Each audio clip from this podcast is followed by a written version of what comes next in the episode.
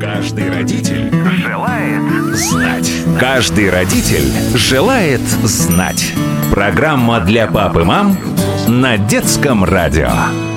Добрый вечер, уважаемые родители, а также бабушки и дедушки. С вами ведущая Елена Самойлова, и, как обычно в этот час, мы начинаем разговоры о детях, ведь они наша главная забота. И напомню, наша программа адресована родителям, и только родителям. Всю неделю мы говорим о проблемах, связанных с нарушениями строения стопы. И сегодня хотелось бы расширить тему. Поговорим о профессиональном спорте. Какие проблемы могут возникнуть, если вместо обычной физкультуры в жизни ребенка появляется спорт высоких достижений? И как родители могут могут предотвратить появление проблем со здоровьем у юного спортсмена.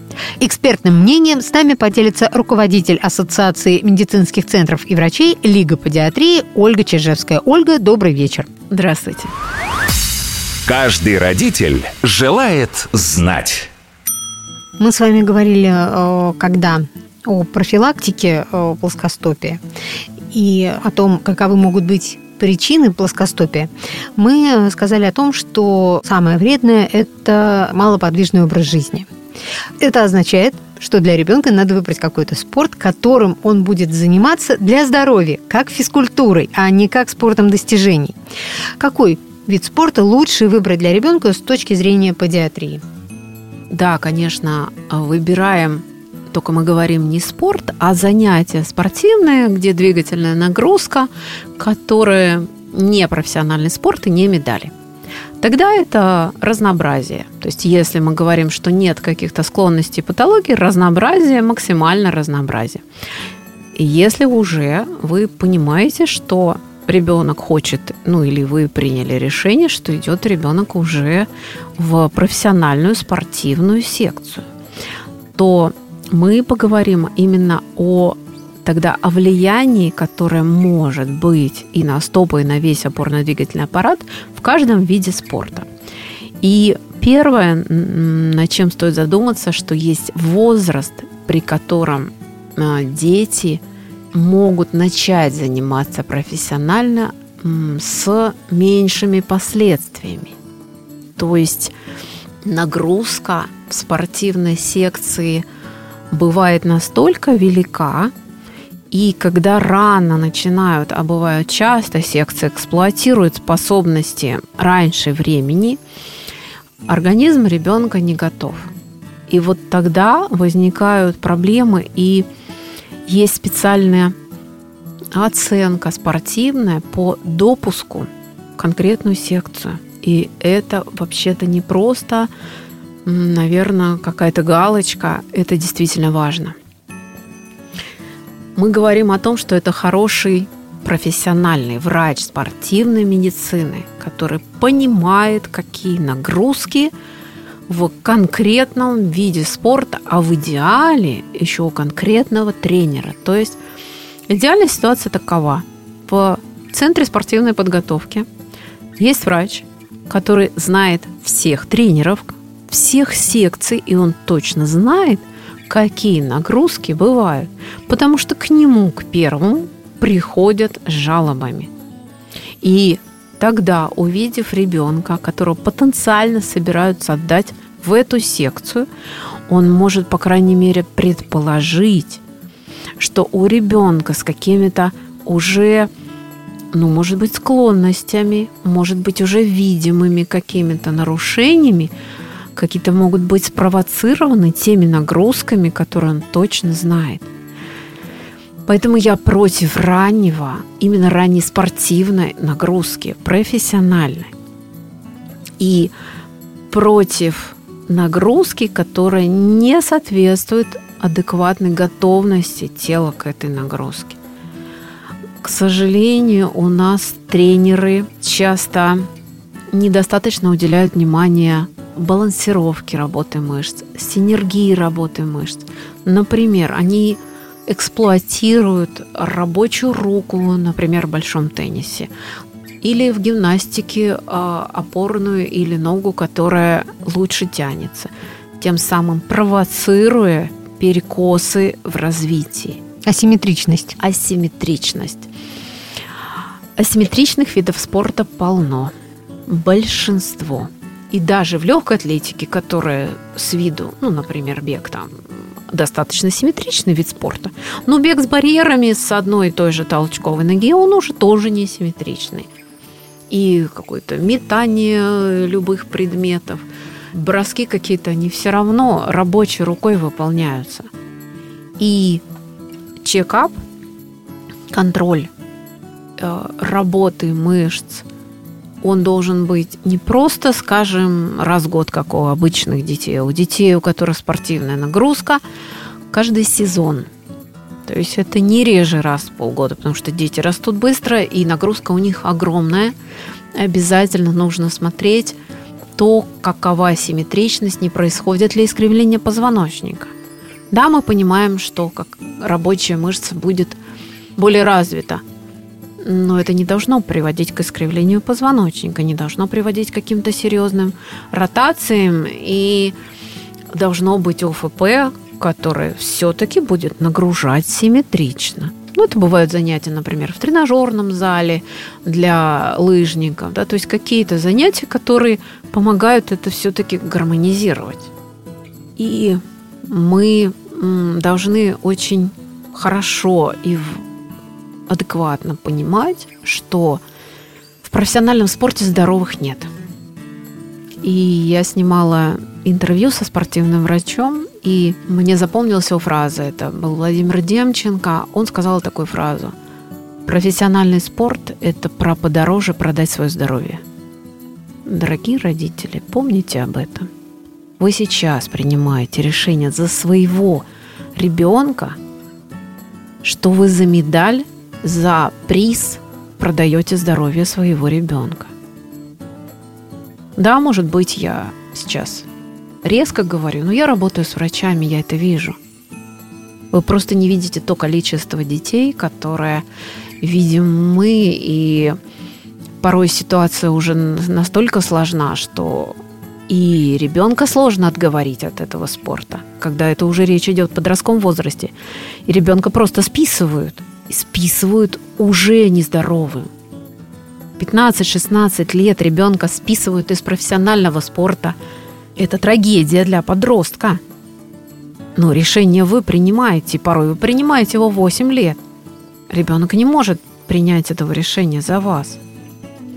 И только очень внимательный контроль за состоянием здоровья и, для, и за способностью переносить эти нагрузки – может помочь вашему ребенку, если он сам уже во взрослом принимает решение быть профессиональным спортсменом, то ваша задача к этому возрасту, к 18 годам, когда он сам принимает эти решения, все-таки прийти с таким состоянием здоровья, чтобы он мог уже дальше э, развиваться и знал, и осознанно относился к своему здоровью. То есть вы как бы передаете ему ответственность в его руки – и вот это тело, которое, которое выросло к 18 годам, на вашей ответственности. Все-таки передайте ребенку в максимально здоровом виде. Ну, это когда мы уже передаем ему э, бразды правления собственными решениями. А когда мы принимаем решение, как правильно выбирать для ребенка спорт? Как мы уже проговорили, Обратите внимание на то, что некоторые виды спорта очень сильно асимметричны. И, конечно, это провоцирующий фактор. Если есть у вас такая возможность, присмотритесь к более симметричным видам спорта. Второй параметр – это характер движений в спорте. Например, футбол – это очень рваная нагрузка – они то останавливаются, то резко стартуют, то идут э, на одной ноге удар другой. То есть это очень разные по типу и скорости нагрузки. Именно поэтому, наверное, во время тренировок э, они сначала занимаются общей физкультурой, разогревают все мышцы и делают симметричные упражнения, а потом уже начинается игра, где может быть все о том, что, да, все да, о том, да. что вы только что Это сказали. правильная секция. Да, о том, что я скажу, должны быть упражнения, которые помогают адекватно готовить тело к таким нагрузкам. Потому что да, во время игры, в азарте игры очень рваный темп. Это также относится и про баскетбол, волейбол. Это тоже резкий старт и резкая остановка, и, может быть, даже столкновение. Но сейчас мы говорим не про столкновение вообще. Это как бы отдельный момент, который, ну, тоже, конечно, тело ребенка должно быть готово, и если это хоккей, то и экипировано так, чтобы быть готово к столкновениям. Мы говорим про те травмы, которые случаются из-за перегрузок из-за перегрузок именно тех мест, которые не готовы к этой нагрузке. Поэтому здесь, да, травмы ног, именно травмы перегрузочного характера, ну, врачи говорят, это перегрузочного генеза, вот это именно то, что родители могут предполагать. Про фигурное катание, наверное, даже как-то говорить неудивительно, потому что, конечно, переломы при приземлениях, прыжках – это очевидно, но у меня такое ощущение, что недостаточно родители об этом думают, когда отдают в фигурное катание и тоже художественную гимнастику. Очень много прыжков и приземлений. Не только художественная, спортивная тоже гимнастика. Прыжок и приземление не всегда бывает удачным. Просто подумайте о том, что лет через 5-10 у вашего ребенка резко возрастет вероятность переломов. Ну, как вам с этим в те пять лет, которые вот сейчас?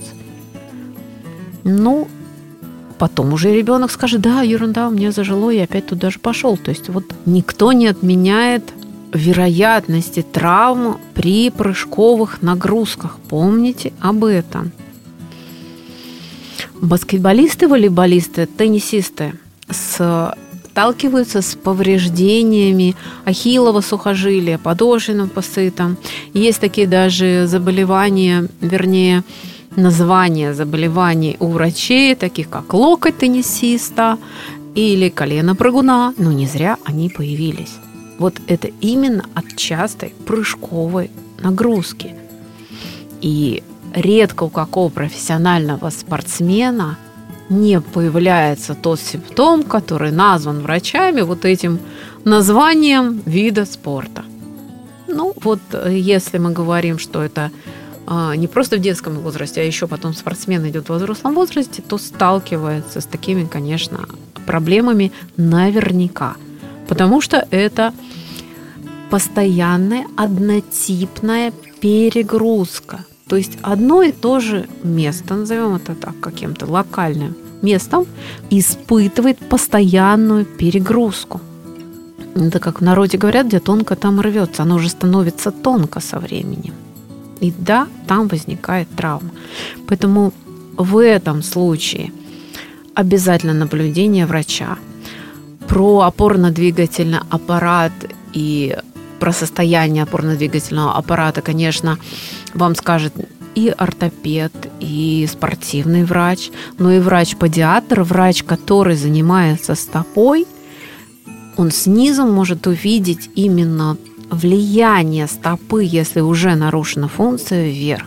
То есть задача врача-педиатра понять, откуда идет влияние и повлиять. То есть если это от стопы к прикусу кверху, тогда прямо влияние а, результата работы врача-педиатра будет видно резко, сразу и вау-эффект. Если врач-педиатр нашел, что нарушение функции стопы – это вторично, и виновата цепочка сверху вниз, тогда лечение и коррекция стопы будет симптоматическое, и он скажет – вам нужно к ортодонту, вам нужно или какому другому специалисту, у вас стопа вторична. Вот здесь очень важно. Понять, вторично она или первично. Да. От и... стопы э, наверх Вверх. или сверху к стопе. Да, еще бывает, конечно, сразу с двух сторон. Безусловно, бывает часто, но понять, с чего начать, это очень важно. И может быть так, что вы видите, что у ребенка там, плоскостопие, врач вам сказал что-то делать, но вы видите одновременно у вас нарушение прикуса, вы, пожалуйста, к двум врачам тоже сходите и не откладывайте. Возможно, лечение пойдет быстрее.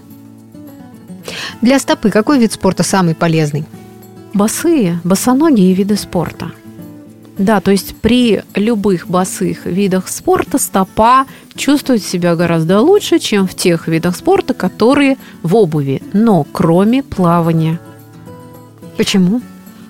А потому что там нет опорной функции стопы вообще, она не развивается, там ведь стопа становится ластой. Если у них нет достаточных, у пловцов я имею в виду, достаточных сухих тренировок, то стопа перестает вообще думать о том, что им нужно ходить и бегать. Ну, если я говорю, что у них 6, 6 э, часов на воде каждый день, и вот это вот каждый день. Да, конечно, они, наверное, плывут классно и быстро, но стопа здесь ласта. Их учат даже работать стопой мягко – ну, это действительно имитация работы ласты. Но это же не то, для чего стопа у нас предназначена. Поэтому здесь вот такая грань, опять же, да, УФП, сухие тренировки, беговые, возможно, тренировки. Это тренировки в тренажерном зале. Но не забывать, что вообще на стопу мы опираемся. Бег босиком, наверное, самый полезный вид спорта. По песочку. Да, по песочку и, и, в общем-то, в теплом, конечно, климате это да, но тоже смотря сколько. Если 100 километров в день, то тоже может стопа это не перегруз. выдержать. То это перегруз. Любая даже правильная нагрузка в чрезмерном ну, варианте она будет перегрузкой. Но в таком случае получается, что, например, гимнастика это полезно для стопы, потому что там э, такая обувь, э, которую обуви не назовешь. Нет, нет, нет, нет? подождите. Так. А как же про то, что гимнасткам вот эту вот всю выворотность тренирует, и вот этот вот, вот это чрезмерный вытянутый носок, и тренирует вот это вот оттянутый носочек красиво? Это не полезно. Так, тэквондо. Ну, в общем, да, скорее всего, полезно. Но тоже, наверное, у них есть тренировки в тренажерном зале УФП, тоже беговые какие-то, то есть разнообразие, тоже не 6 часов одного и того же. Да, босые тренировки на поверхностях и каких-то адекватных там татами, я бы сказала, это не провоцирующий фактор. Там даже другие травмы-то есть. Ну, собственно, там можно как-то получить от соперника. Ну, Мы про это не говорим. Ну, от соперника, да. Ну, видимо, это еще и потому, что в основном такого рода единоборства, они пришли с Востока, а там э, уделялось большое внимание здоровью стопы. Да, согласна. И э, различные виды гимнастик, которые к нам пришли с Востока, ведь обратите внимание, да, они разуты. Цигун, как пример, йога. Да, это хорошо, то есть, э, я же говорю, упражнения босиком, да, полезны. Ну и давайте под финал, может быть, расскажем родителям, какие упражнения можно делать полезные для стопы. Во-первых, упражнения должны быть назначены грамотным специалистом, будь это инструктор или врач. И этот человек должен следить динамику, должен вас постоянно курировать.